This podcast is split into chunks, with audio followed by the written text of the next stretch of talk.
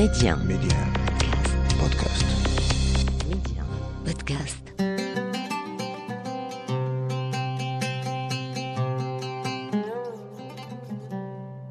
إذا قادتك الأقدار يوما أن تزور كلا من القدس أو دمشق بعد تضميد جراحها أو القاهرة وتجولت في أزقة هذه المدن العتيقة فقد تجد أمامك لافتة مكتوب عليها حارة المغاربة أو باب المغاربة أو وقف المغاربة.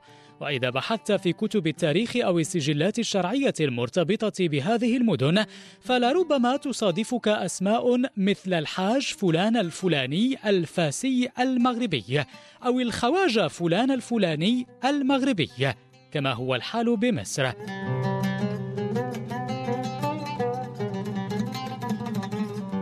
اليوم نواصل رحلتنا في مكاشفة لفهم دوافع الوجود المغربي بالمشرق وكيف كانت في مجملها مرتبطة بدرجة ما بما هو ديني.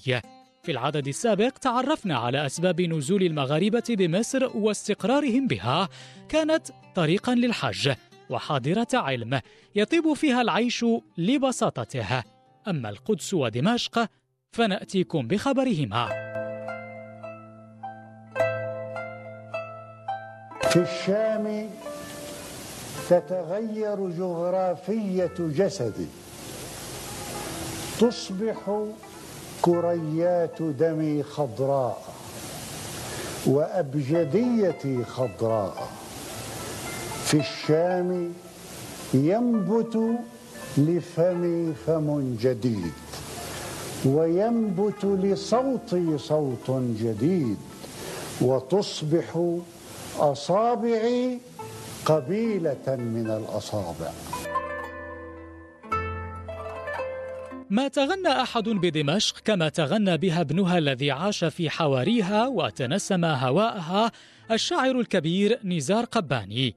يقول عن دمشق بشغف محب كما عهدناه أنها اسم كبير جدا اسم حضاري كبير اسم ثقافي كبير واسم تراثي كبير. هكذا وصفها في حوار تلفزيوني. تغنى بها أيضا شعراء آخرون وكتاب وحكام منذ القدم.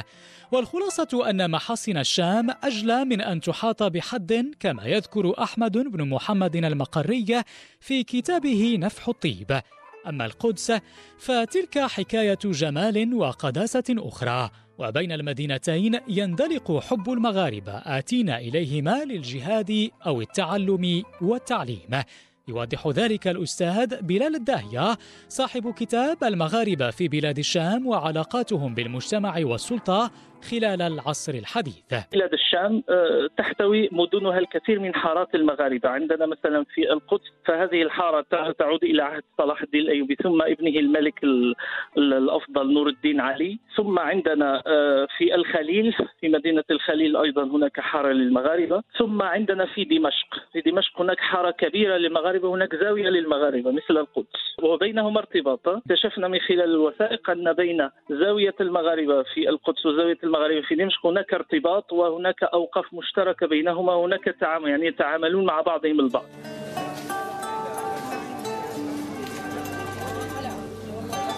اليوم امتزج المغاربة مع أهل دمشق والقدس وصاروا من أهلها وأبنائها. قد تصادف أحدهم بشكل عابر في شارع هناك ولا تعلم أن الماثل أمامك من بني جلدتك. لكن كثيرا منهم يعلمون أن أصولهم مغربية وأسماؤهم كذلك. لكن المفارقة أن دمشق والقدس اشتركتا في استقبال المغاربة بما يشبه التنسيق فيما بينهما. حارة المغاربة في دمشق أقدم أقدم من حارة المغاربة في القدس. هي تعود إلى عهد الملك العادل نور الدين محمود بن زنكي الحارة المغربية الموجودة في آه، دمشق. هي قبل آه، حارة المغاربة في القدس.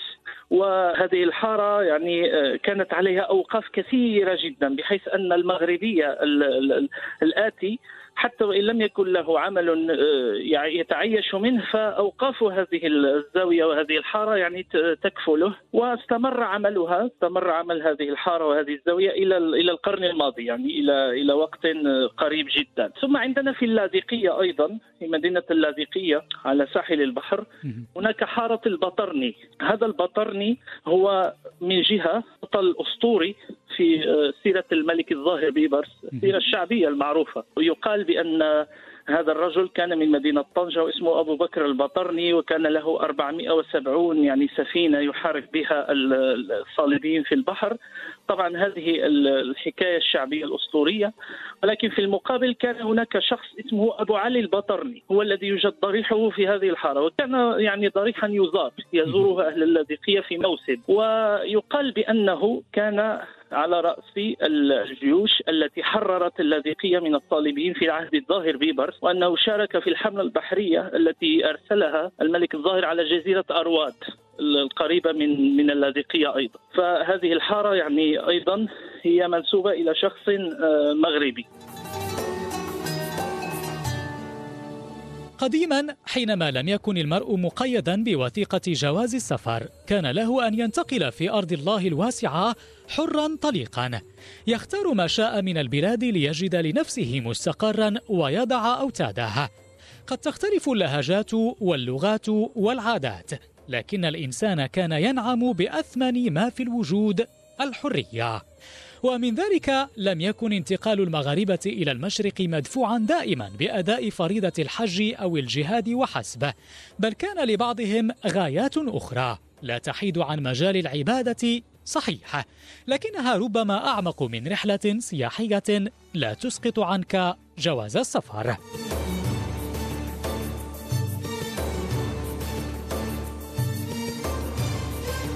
هناك آه، مغاربة جاءوا للجهاد مثل هؤلاء الذين تحدثنا عنهم. وهناك من جاء للمجاورة سواء في القدس أو في دمشق أو في حتى في مكة والمدينة أو في جامع الأزهر في القاهرة. وهناك من جاء بغرض التعبد مثلا جبل لبنان. جبل لبنان هو منطقة شديدة الارتفاع ومعزولة عن عن الحضارة عن المدن. وبعض أهل التصوف كانوا يفضلون هذه الأماكن للاختلاء فيها والتعبد. وعندنا علي بن ميمون الغماري المتصوف المغربي المشهور نزل في المشرق واستقر في دمشق ولكنه فضل أن يدفن في قرية اسمها مجد المعوش وهي في جبل لبنان يعني بعيدة عن عن المدينة. فهذا مثال آخر عن هذه الدوافع التي دفعت المغاربة إلى الاستقرار في هذه المناطق.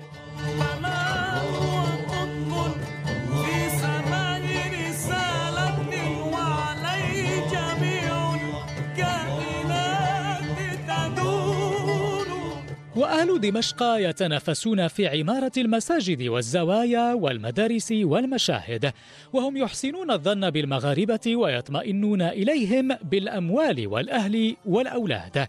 وكل من انقطع بجهة من جهات دمشق لابد أن يتأتى له وجه من المعاش من إمامة مسجد أو قراءة بمدرسة أو ملازمة مسجد يجيء إليه فيه رزقها أو قراءة القرآن أو خدمة مشهد من المشاهد المباركة. كان هذا بعضا من رأي الرحالة المغربي الشهير ابن بطوطة في دمشق. من هذا المقطع نستشف أن المدينة كانت كما كثير من مدن الشرق حاضرة علم ومنها يؤخذ في المساجد والمدارس. والظاهر أن الأمر كان يسري بشكل عام على المشرق يقول الأستاذ بلال الداهية. هو بالتأكيد هو مهم جدا يعني الجانب الثقافي والعلمي مهم في استقرار المغاربة في المشرق بصفة عامة لأن أحيانا في بعض الفترات آه، يعتقد أن المشرق هو منبع العلم حتى وإن كان المغرب يعني منطقة متميزة بالعطاء العلمي فإن الكثير من المغاربة وهذا ما سجله ابن سعيد المغربي مثلا الكثير من المغاربة بقيت عندهم الفكرة أن المشرق هو أصل العلم وأن المغربية مهما بلغ فإنه آه، لا يبلغ أن يكون مثل ذلك المغربي الذي درس في المشرق. فهو أعلى منه منزلة لأن علماء المشرق أجازوه. فحتى من حيث المذهب المذهب المالكي المشرق سيصبح قبلة للمغاربة منذ عهد الظاهر بيبرس تحديدا حينما أقر هذا السلطان المملوكي النظام المسمى بنظام القضاة الأربعة الذي سيساوي بين المذاهب الفقهية الأربعة في الدولة المملوكية. يعني طوال عهد المماليك لم يكن هناك قاض بل أربع قضاة لكل مذهب والمذاهب كلها متساوية. وبالتالي فإن المغاربة لم يكونوا يجدون أنفسهم غرباء. من حيث المذهب يعني المذهب الفقهي في المشرق. فالذي حدث في العهد العثماني أن تغيرت الوضعية. الدولة العثمانية لم تعترف بالمذاهب الثلاثة بل اعترفت بالمذهب الحنفي فقط. فالكثير من المغاربة سيتحنفون في المشرق. سيغيرون مذهبهم الفقهي إلى المذهب الحنفي حتى يستطيعوا نيل المناصب الدينية. لأن المناصب الدينية في الدولة العثمانية لم يكن ينالها إلا الأحناف.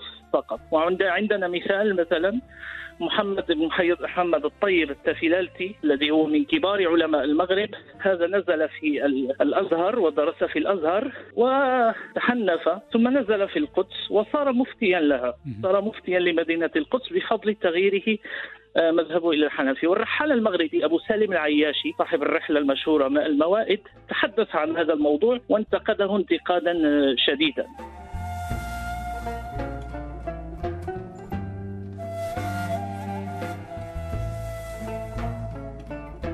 أكان الحج أو الجهاد أو العلم أو غير ذلك. فإن أهل المغرب بصموا بصمتهم في تاريخ بلدان هي أبعد ما تكون عن ديارهم بالمشرق. عاشوا وتعايشوا تعلموا وعلموا أحبوا وتزوجوا وصارت لهم دور وامتداد. أخذوا عن أهل الضيافة عادات وربما منحوهم عادات جديدة لتتحقق الإرادة الربانية. تعارف الخلق من عباده دامت لكم المحبة ودمتم آمنين.